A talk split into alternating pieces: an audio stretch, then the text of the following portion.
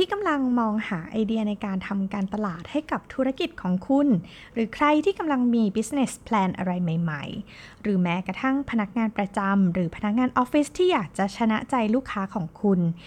EP นี้เหมาะกับคุณค่ะวันนี้เรามีหนังสือดีๆมาแนะนำกันสวัสดีค่ะขอต้อนรับคุณผู้ฟังทุกท่านนะคะเข้าสู่Me Busy Podcast เพราะชีวิตคือการทดลองใน EP ที่66นะคะ EP นี้ก็กลับมาแล้วนะคะหลังจากหายไป1สัปดาห์นะคะวันนี้เนี่ยก็เลยอยากจะมาแนะนำนะคะหนังสือดีนะคะที่ชื่อว่า Magato Marketing หนังสือการตลาดแบบจริงใจสไตล์ญี่ปุ่นนะคะโดยอาจารย์เกตกฤตินีพงษ์ธนาเลิศนะคะหรือว่าถ้าที่รู้จักกันในวงการนะคะก็คือเจ้าของเพจนะคะเกตวดีมารุมูระนะคะซึ่งหนังสือเล่มนี้เนี่ยจัดพิมพ์โดยสำนักพิมพ์ The Crown นะคะซึ่งต้องบอกว่าเอมเนี่ยเป็นแฟนนะคะหนังสือของอาจารย์เกตอยู่แล้วก็เป็นแฟนเพจนะคะของ The Crown อยู่แล้วเช่นเดียวกันตอนที่เห็นเขามาโปรโมทหนังสือเล่มนี้นะคะก็ไม่คิดเลยค่ะเขาโปรโมทตอนเช้าเราก็กดไปเลยนะคะโดยไม่ต้องคิดแล้วก็รอคอยนะคะหนังสือเป็นหนังสือที่ต้องพรีออเดอร์มาเนาะแล้วก็สั่งออนไลน์เท่านั้นเราก็รู้สึกว่าแบบไม่ได้เราจะต้องครอบครองมาก่อนใครเพื่อนนะคะ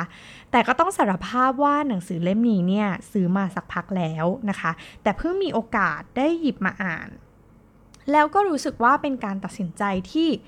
ถูกที่ถูกเวลามากๆสำหรับตัวเอ็มเองนะคะคุณผู้ฟังอาจจะสังเกตว่าเมื่อสัปดาห์ก่อนนะคะเอ็มหายไป1สัปดาห์เนื่องจากว่าติดภารกิจนะคะทำแผนของงานประจำนะคะก็คือ medium term plan นั่นเองนะคะหลายๆบริษัทก็อาจจะกำลังทำอยู่นะคะกำลังผลิตกันอย่างขมักเขม้นนะคะซึ่งการทำแผนเนี่ยนะคะก็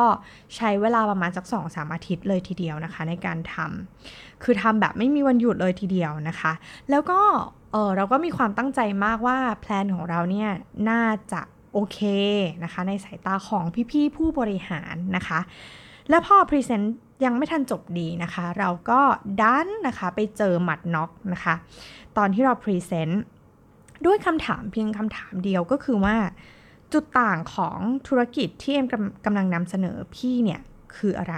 นะคะเป็นคำถามเดียวแต่เหมือนเป็นจุดสลบเหมือดนะคะของธุรกิจที่เอ็มกำลังนำเสนอเลยทีเดียวนะคะเรารู้สึกว่า 2-3 สัปดาห์ที่เราอุตส่าห์ทุ่มเทไปเนี่ยไร้ประโยชน์ไร้ค่าขึ้นมาทันทีนะคะเพียงเพราะว่าเราไม่ได้คิดถึงสิ่งนี้จริงๆเราแค่ทำแพลนเพื่อที่เราจะต้องกระตุ้นยอดขายเราจะต้องได้ลูกค้าแต่ว่าเราลืมคิดไปว่าลูกค้าของเราเนี่ยเขาจะมองเห็นจุดต่างของเราไหมนะคะทั้งที่จริงๆแล้วเนี่ยคู่แข่งในตลาดเนี่ยมีอยู่เยอะแยะเต็มไปหมดเลยนะคะหรือว่าบางทีเราก็หลงลืมไปกับเรื่องใกล้ๆตัวอย่างเช่นลูกค้าจะได้ประโยชน์อะไรจากการที่มาใช้บริการหรือว่าซื้อสินค้าของบริษัทเรานั่นเองนะคะซึ่งแน่นอนพอกลับมานะคะพอนึกถึงตัวเองแล้วก็คิดว่าเฮ้ยคุณผู้ฟังหลายๆคนอ่ะก็น่าจะประสบปัญหาเดียวกันเหมือนกันนะคะเวลาที่เราอยากจะขายอะไรสักอย่างนึงไม่ว่าจะเป็นสินค้าหรือบริการนะคะแล้วเราอยากจะไปถามผู้เชี่ยวชาญหรือว่ารุ่นพี่นะคะที่เขาแบบขายอยู่ก่อนหน้านี้แล้วเนี่ยคำถามที่เรามักจะถามเขาเสมอๆเลยก็คือว่าอะไรที่กำลังฮิตอยู่ในตอนนี้หรอคะอะไรที่แบบจะขายดีสินค้าอะไรที่แบบลูกค้ากำลังแบบนิยมรู้สึกเป็นที่นิยมในหมู่ลูกค้าหรือว่าเทรนด์ในตอนนี้คืออะไรกระแสโลกกระแสในประเทศไทยเป็นยังไงบ้างนะคะแล้วเราก็อยากจะเกาะกระแสนั้นเนาะหรือว่าเราจะทำการตลาดยังไงดีนะคะจ้างอินฟลูเอนเซอร์คนไหนดีหรือว่าจ้างอินฟลูเอนเซอร์ดีไหมนะคะให้เขามารีวิวสินค้าเราน่าจะขายสินค้าได้แบบยอดขายพุ่งๆปังๆนะคะหรือว่าโลโก้แพ็คเกจจิ้งมันสวยมันโดนใจมันโอเคแล้วหรือยังนะคะหรือว่าจะทำยังไงคะพี่ขาให้หรือว่าทำยังไงคะอาจารย์ขาให้เราขายดียอดขายปังๆนะคะอันนี้เป็นคำถามที่เรามักจะถามกันแล้วเองก็เชื่อว่าคนไทยส่วนใหญ่เนี่ยก็มักจะถามคำถามอะไรประมาณนี้แหละเวลาที่เราต้องการคำแนะนำในการทำการตลาดนะคะแต่ว่าหนังสือเล่มนี้แตกต่างไปจากหนังสือการตลาดเล่มอื่นๆที่เคยอ่านมานะคะการอ่านหนังสือเรื่อง Magato Marketing เนี่ย ชวนให้เราหยุดคิดถึงเรื่องแฟนซีต่างๆในการทำมาร์เก็ตติ้งแล้วก็มาพร้อมกับคำถามที่ทำให้เราได้หยุดคิดผ่านแบบฝึกหัดท้ายบทนะคะที่จะเหมือนคล้ายๆกับค่อยๆจูงมือเราอะพาเรากลับไปทบทวนนะคะถึง case study ที่อาจารย์เล่ามาในหนังสือนะคะแล้วก็ย้อนกลับมาดูซิว่าเฮ้ยธุรกิจของเราอะมันมีส่วนที่คล้ายหรือเอามาปรับใช้อะไรจาก case study ได้หรือเปล่านะคะซึ่งเอมแบบเชื่อเหลือเกินว่าอาจารย์อะเลือกมาอย่างพิถีพิถันเลยนะคะ case study ซึ่งเพราะว่าเราอ่านแล้วเนี่ยมันแบบมันโดนอาจจะเป็นเพราะว่ามันเป็นช่วงจังหวะที่เรารู้สึกว่าเราต้องการคำแนะนำใหม่ๆนะคะจากมุมใหม่ๆที่เราไม่เคยคิดถึงจากมุมใหม่ๆที่เราไม่เคยเจอหรือว่ามุมใหม่ๆของคนที่เขาประสบความสำเร็จในการทำการตลาดอย่างจริงใจนี่แหละต้องยอมรับว่าในประเทศไทยเอ็มรู้สึกว่าการทำการตลาดของเรามันค่อนข้างจะฉาบฉวยนะคะก็ลดแลกแจกแถมนะคะมีรีวิวใครรีวิวแบบดีๆนะคะก็คนก็แห่ไปซื้ออะไรประมาณนี้แต่ว่าถ้าในเชิงของความยั่งยืนหรือความจริงใจจริงแท้เรารู้สึกว่าเฮ้ยแบรนด์นี้มันเชื่อถือได้เนี่ยเอ็มรู้สึกว่ายังน้อยอยู่แล้วก็ถ้าเราสามารถทำการตลาดแบบนี้ได้นะคะในประเทศไทยเนี่ยเอ็มเชื่อว่าเราสินค้าหรือบริการของเราเนี่ยมันจะโดดเด่นขึ้นมาเลยนะคะซึ่งเอ็มก็ได้ข้อคิดมาจากในหนังสือนะคะก็สรุปมาบางส่วนนะคะถ้าใครรู้สึกว่าฟังข้อคิดจากหนังสือที่เล่าให้ฟังแล้วรู้สึกว่าเฮ้ยโดนนะคะก็แนะนำให้ไปซื้อแล้วก็ไปอ่านกันต่อนะคะต้องบอกว่าหนังสือเล่มนี้เนี่ยจริงๆแล้วนะคะเป็นคอลัมน์ชื่อ Magato Marketing นะคะจากในเพจของ The Crown นะคะแต่ว่าจุดที่น่ารักของเขาก็คือว่าเขาไม่ได้แค่รวมเล่มนะคะอาจารย์เกตเนี่ยมาร้อยเรียงใหม่ให้เป็นหนังสือเรียนการตลาดนะคะพอพูดถึงหนังสือเรียนแน่นอนมันจะต้องมีแบบมีการ introduction นะคะมี case study แล้วก็นะนึกถึงตอนที่เราสมัยเป็นนิสิตนักศึกษาก็คือต้องมีแบบฝึกหัดให้เราทำท้ายเล่มท้ายบทอย่างเงี้ยนะคะหลังจากที่เรียนเสร็จแล้วเอาไปดูซิว่าเราได้อะไรจากการเรียนในวันนี้นะคะซึ่งแน่นอนเอ็มคิดว่าการร้อยเรียงใหม่เนี่ยมันทำให้ได้เรียนรู้ผ่าน case study เนาะแล้วก็พอทำแบบฝึกหัดมันก็เหมือนได้ย้อนกลับไปเข้าใจ case study มากขึ้นแล้วก็เราได้เอามาแบบคิดถึงธุรกิจหรือว่าโจทย์ที่เรากำลังได้รับในงานที่เรากำลังทำอยู่นะคะว่าเฮ้ยมันสามารถปรับใช้อะไรได้บ้างหรือเปล่าหรือว่าจุดดีของ case study เรื่องนี้เนี่ยคืออะไรนะคะเราอาจจะไม่สามารถที่จะหยิบมาได้ทุกข้อดีของทุก case study นะคะแต่ว่าเราต้องลองดูว่าเฮ้ยข้อคิดของ case study แต่ละอันเนี่ยอันไหนมันเหมาะกับเราอันไหนมันน่าจะเอามาปรับใช้กับงานหรือว่าธุรกิจของเราได้นะคะซึ่งแน่นอนว่าอย่างใน case study อะค่ะค่อนข้างจะกว้างแล้วก็หลากหลายมากเลยนะคะต้องบอกว่าหลากหลายก็คือหลากหลายธุรกิจนะคะหลายแง่มุมที่ชวนให้เราคิดเพราะฉะนั้นก็เชื่อเหลือเกินว่ามันจะต้องโดนธุรกิจเราไม่เคสใดก็เคสหนึ่งแน่นอนนะคะสำหรับส่วนตัวของเอมนะแค่ตัวอย่างแรกเนี่ยก็ต้องบอกว่าสลบแล้วนะคะสลบเหมือดเลยคำถามท้ายบทของบทแรกเนี่ยถามว่าสินค้าหรือว่าบริการของเราเนี่ยจะช่วยแก้ปัญหาอะไรให้กับลูกค้าได้บ้างนะคะอันนี้มันเหมือนชวนให้เราได้คิดเนาะว่าสิ่งที่เรากำลังทำอยู่มันสร้างประโยชน์อะไรจริงๆให้กับลูกค้าลูกค้าเขาจะได้สิ่งนั้นจริงๆหรือเปล่าไม่ได้มุ่งแต่การที่จะขายยอดขายให้มันได้เยอะๆจริงๆเท่านั้นนะคะแต่ว่าถ้าเรามองเข้าไปให้มันลึกว่า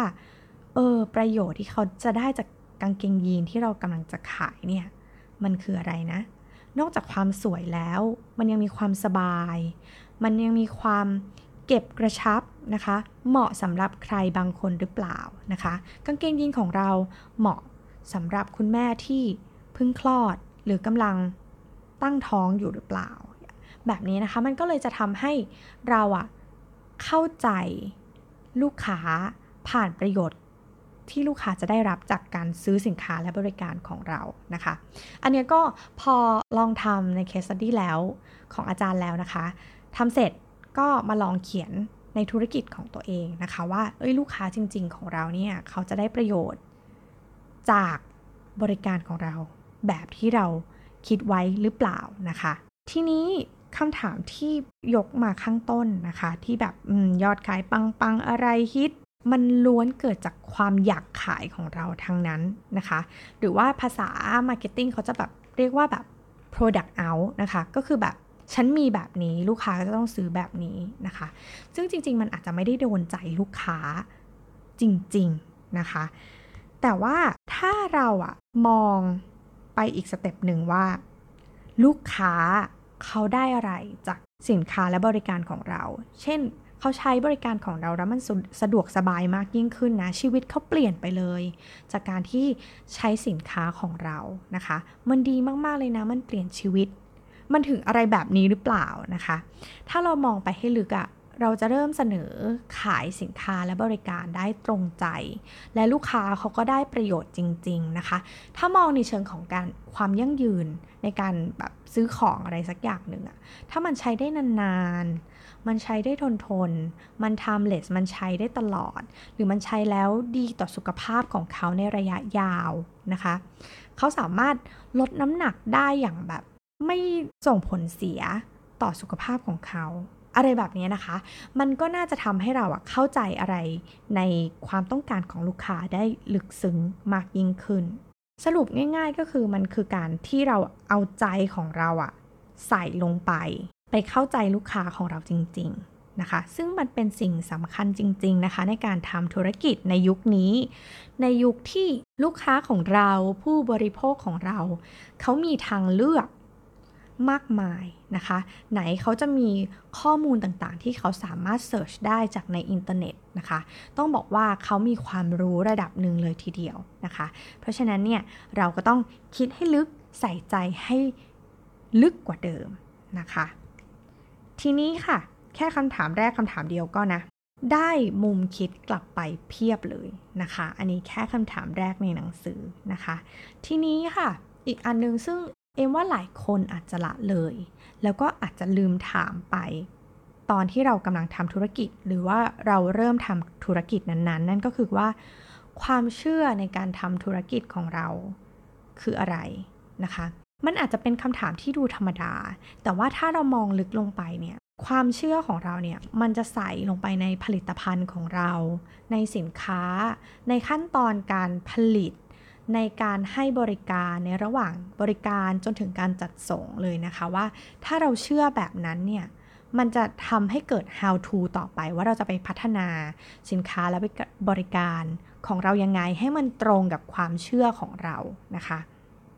เช่นเราเชื่อว่าธุรกิจของเราเนี่ยจะทำให้คนไทยเนี่ยสุขภาพดีแข็งแรงอย่างยั่งยืนด้วยวัตถุดิบที่ดีจากในประเทศของเรานะคะอันเนี้ยก็อาจจะเป็นตัวอย่างหนึ่งที่แบบเนี่ยคือความเชื่อของเราเราเชื่อว่าแบบถ้าคุณซื้อสินค้าของเรานะคุณจะแข็งแรงอย่างยั่งยืนแล้วก็สามารถที่จะส่งต่อสิ่งนี้นะคะสิ่งดีๆให้กับคนที่เรารักได้อีกประมาณนี้นะคะซึ่งพอเราเชื่อแบบนั้นแล้วเนี่ยมันจะทำให้เราเอาใจใส่ในการผลิตในการให้บริการในการตอบคำถามลูกค้าในการจัดส่งในการคิดแพ็กเกจจิ้งในการออกแบบโลโก้ต่างๆทุกอย่างมันจะ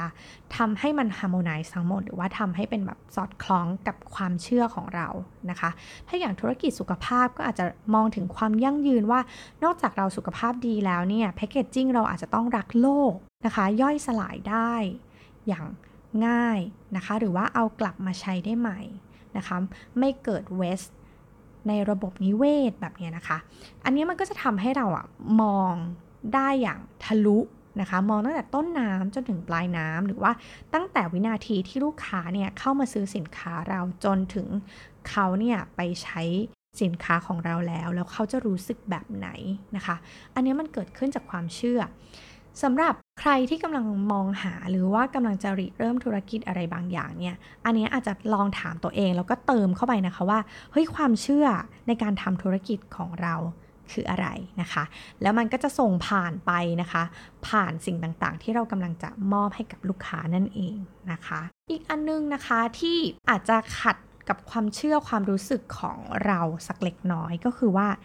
การฟังเสียงลูกค้านะคะซึ่งการฟังเสียงลูกค้าเนี่ยอาจจะเป็นเสียงลูกค้าบ่นลูกค้าตำหนิ ลูกค้าชมนะคะลูกค้าฟีดแบ็กลูกค้าคอมเมนต์ซึ่งสิ่งเหล่านี้เนี่ยนะคะต้องบอกว่าเราต้องขอบคุณลูกค้าทุกๆคนเลยนะคะที่เขาอุตส่าห์มาบ่นให้เราฟังอุตส่าห์มาฟีดแบ็กให้เราฟังนะคะ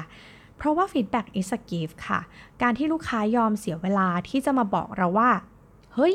สินค้าของคุณมันแบบเฮ้ยแพคเกจจิ้งมันไม่โอเคมันไม่แข็งแรงใช้แล้วแบบเฮ้ยผลิตภัณฑ์ดีแต่ว่าแพคเกจจิ้งไม่โอเคนะคะ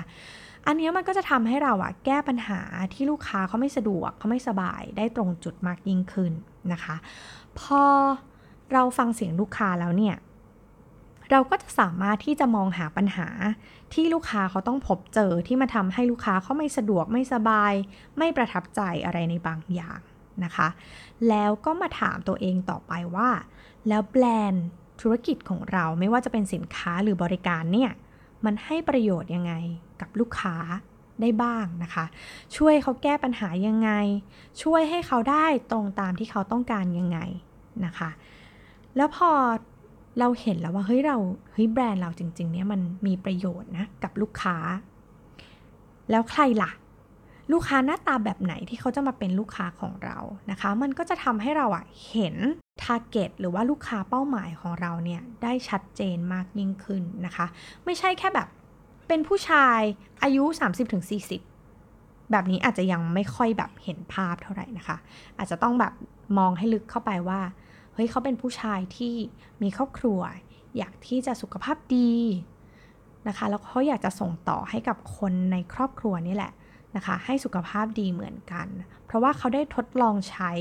ผลิตภัณฑ์ตัวนี้แล้วแล้วเขารู้สึกว่าชอบแบบนี้นะคะอาจจะแบบมองให้ลึกลงไปว่าเป็นอายุ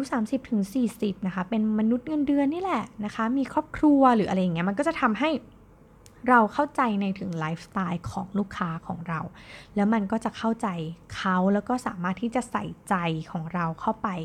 ให้เข้าใจลูกค้าได้จริงๆนะคะแล้วก็อีกตัวอย่างหนึ่งที่เอ็มรู้สึกว่าโดน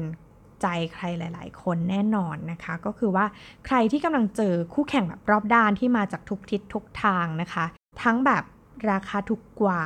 โปรโมชั่นลดแลกแจกแถมเยอะกว่านะคะเราจะแข่งกับคู่แข่งในตลาดแบบนี้ได้ยังไงถ้าเราเป็นเจ้าเล็กๆเป็นเจ้ารองเราไม่มีเงินหนาที่จะแบบเฮ้ยไปแข่งได้ด้วยราคานะคะเราจะแข่งได้ยังไงบ้างอันนี้เอ็มว่าเป็นตัวอย่างที่แบบโอ้ยน่าจะโดนใครหลายๆคนนะคะในเศรษฐกิจที่แบบเฮ้ยทั้งแบบลูกค้าก็กำลังซื้อน้อยลงนะคะคู่แข่งก็มาในรูปแบบที่มองเห็นแล้วก็มองไม่เห็นนะคะแถมยังมีคู่แข่งที่จากตลาดจีนนะคะที่เขาสามารถที่จะลดต้นทุนแล้วก็ทำให้ตัวสินค้าเนี่ยมันถูกลงได้นะคะในขณะที่ถ้าเราผลิตในประเทศไทยเราจะไปแข่งได้ยังไงแบบนี้นะคะซึ่งอันนี้เราก็จะได้เรียนรู้ผ่าน case study นะคะของร้านเครื่องใช้ไฟฟ้าที่ชื่อว่าเดนกะโนะยามากุชินะคะที่เขาก็เจอศึกรอบด้านเหมือนกันนะคะเรียกว่าสงครามราคาโปรโมชั่นลดแลกแจกแถมต่างๆเขาจะสู้ได้ยังไงนะคะถ้าในเมื่อเราสู้ด้วยราคาไม่ได้เจ้าเราก็เล็กกว่านะคะเราลองหันกลับมาแข่งด้วยความใส่ใจจริงๆใส่ใจจริงๆของคนญี่ปุ่นนี้คือจริงๆนะคะคือไม่ว่าลูกค้าจะต้องการอะไรเขาจะรีบวิ่งไปให้บริการทันทีนะคะซึ่งมันก็จะมีกลุ่มคนที่ยอมจ่ายแพงกว่าอย่างเช่นผู้สูงอายุนะคะที่บางอย่างก็ไม่สามารถจะติดตั้งหรือว่าเปลี่ยนหลอดไฟหรือว่ายกของหนักๆได้เนี่ยนะคะคุณตาคุณยายเขาก็ยอมที่จะจ่ายเงินแพงกว่าเพราะว่าเขารู้สึกว่าอุ่นใจว่าถ้าซื้อเครื่องใช้ไฟฟ้ากับร้านนี้แล้วเนี่ยแน่นอนจะต้องมีคนมาดูแลเขาถึงบ้านมาช่วยดูแลถึงขั้นแบบช่วยอัดวิดีโอให้หน่อยได้ไหมนี่เป็นรายการโปรดอยากดูแบบนี้นะคะซึ่งอันนี้ก็เป็นสไตล์ของคนญี่ปุ่นทีนี้มาปรับใช้คือคนไทยนี่จริงๆเราก็ชอบความเป็นญี่ปุ่นอยู่แล้วในความใส่ใจพิถีพิถันต่างๆซึ่งจริงๆแล้วอ่ะพื้นฐานของคนไทยอะค่ะของเราก็เป็นคนพิถีพิถันนะคะละเอียดละออซึ่งการที่เราเนี่ยเป็นเมืองที่เป็นธุรกิจท่องเที่ยวเนี่ยต้องบอกว่าเราก็ต้องมีเซอร์วิสมายเนาะหรือว่ามีจิตบริการจิตที่อยากจะช่วยเหลืออยู่แล้วนะคะเราสามารถเอาความใส่ใจในความเป็นคนไทยแบบเราเนี่ยแหละไปใส่ ในสินค้าหรือบริการที่เรากำลังให้บริการหรือว่ากำลังขายอยู่ก็ได้เช่นเดียวกันนะคะอันนี้ก็เป็นตัวอย่างอันนึงที่เอ็มรู้สึกว่าจริงๆแล้วอ่ะมันไม่ใช่ลูกค้าทุกคนหรอกที่เขาอยากจะได้สินค้าราคาถูกใช่ถูกก็ดีแต่ว่าถ้าเขาได้เซอร์วิสที่ดีได้คุณภาพของสินค้าที่มันดีจากความใส่ใจเราก็ยอมจ่ายแพงกว่านะคะตัวเอ็มเองแล้วก็เอ็มก็เชื่อว่าลูกค้าอีกหลายๆคนน่ะเขายอมจ่ายแพงกว่าถ้าเราเจอแม่ค้าแบบน่ารักแนะนำดีเป็นกันเองเมื่อมีปัญหาก็แบบพร้อมช่วยเหลือตลอดเวลานะคะอันนี้เราก็อยากจะบอกต่อล่าสุดเอ็มก็แบบเพิ่งซื้อของในจุฬามาร์เก็ตเพลสไปนะคะก็ลองซื้อมาใช้1ชิ้นแล้วก็รู้สึกว่าชอบนะคะเป็นแบบ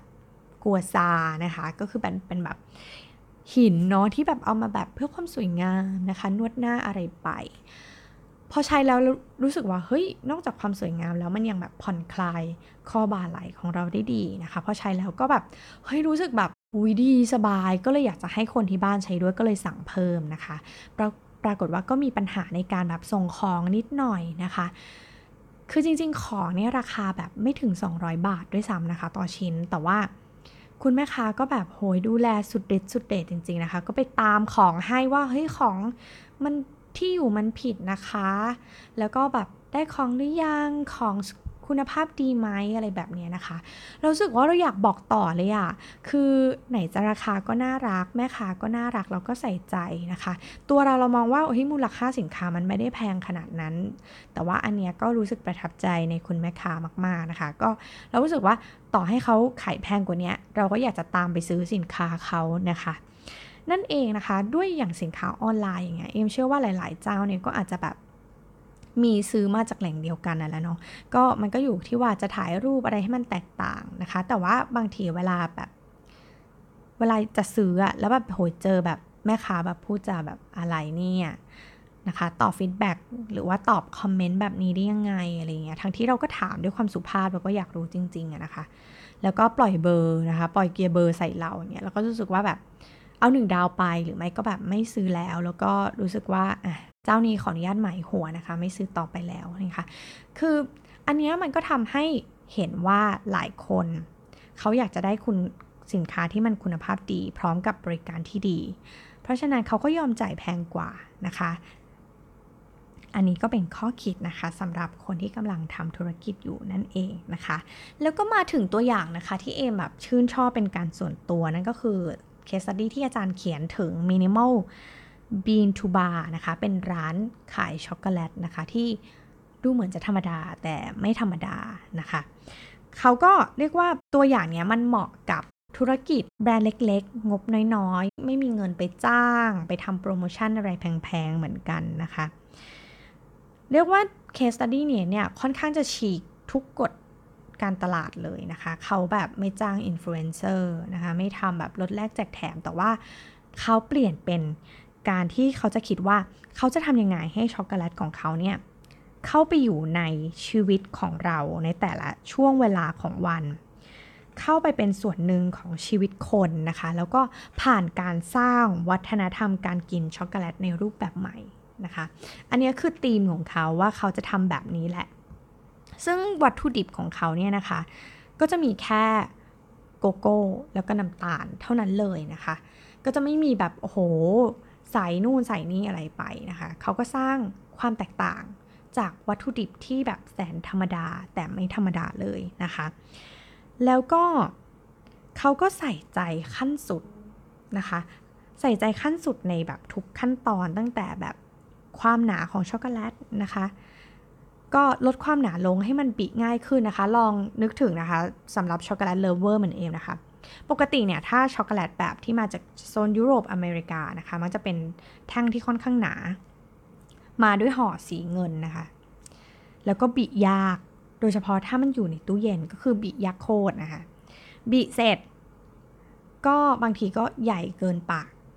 ชาวเอเชียอย่างเราไปนะคะแถมเราไม่ค่อยได้รสช็อกโกแลตเลยเพราะว่าพอสมมติว่ากินไม่หมดเนี่ย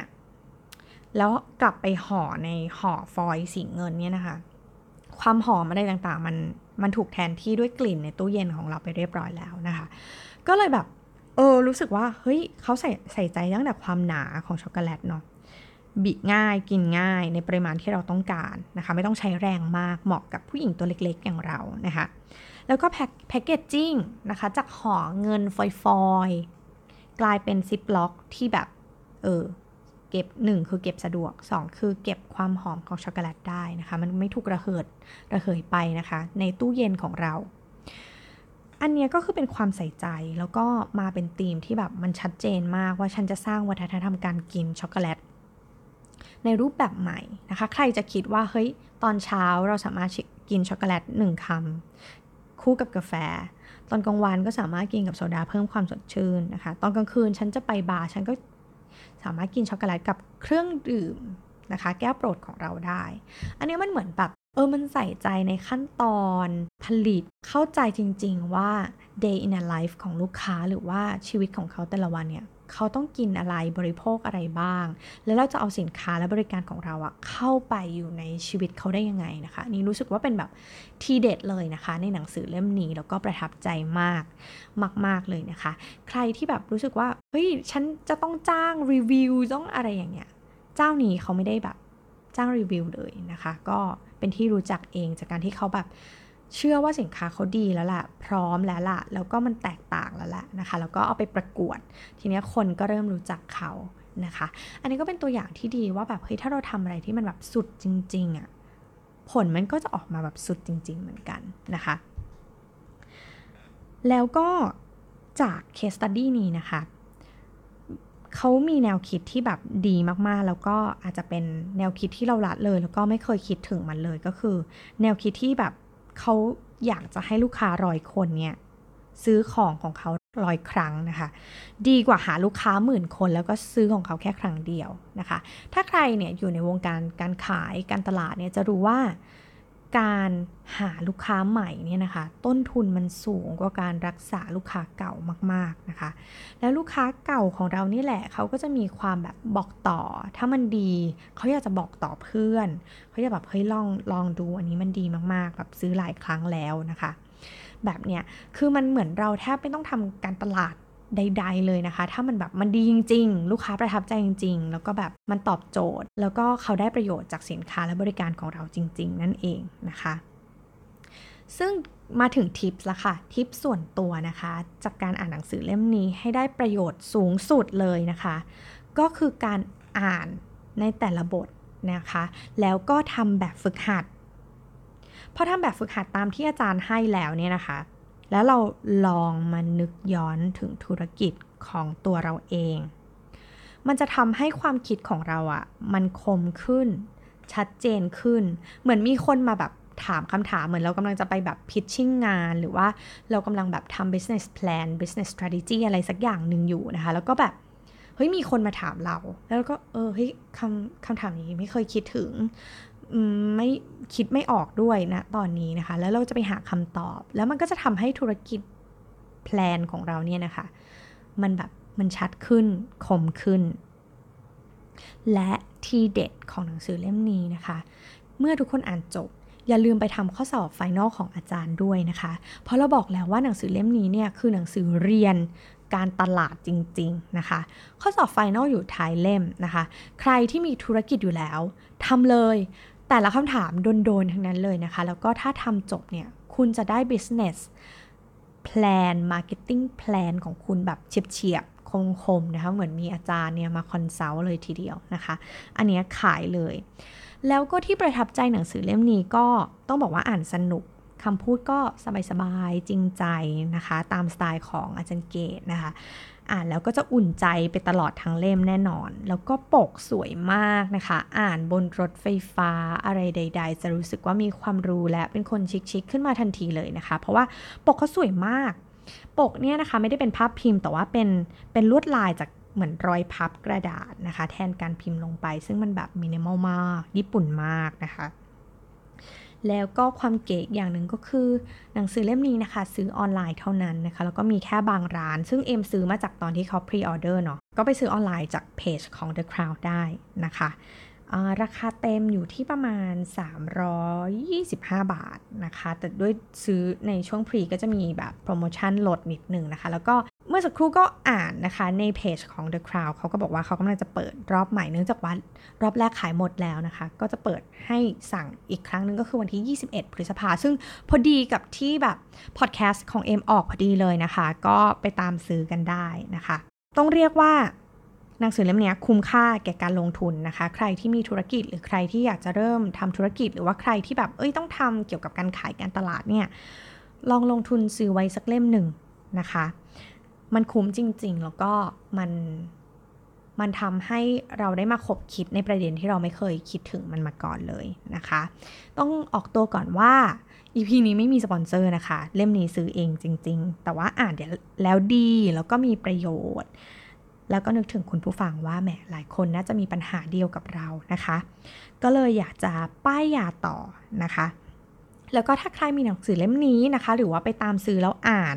แล้วก็ชอบบทไหนหรือว่า case study ไหนเป็นพิเศษเนี่ยอยากให้มาแลกเปลี่ยนกันได้นะคะแล้วมาแลกเปลี่ยนกันได้ว่าชอบเคสนี้ในหนังสือจังเลยนะคะด้วยความที่เรามารีวิวแบบคือเราไม่สามารถเล่าทั้งเล่มได้นะคะก็จะเลือกมาที่เราชอบจริงๆแล้วก็ที่เหลืออยากให้ลองไปอ่านเพราะคิดว่าแต่ละคนก็น่าจะโดนในแต่ละบทไม่เหมือนกันนะคะแล้วก็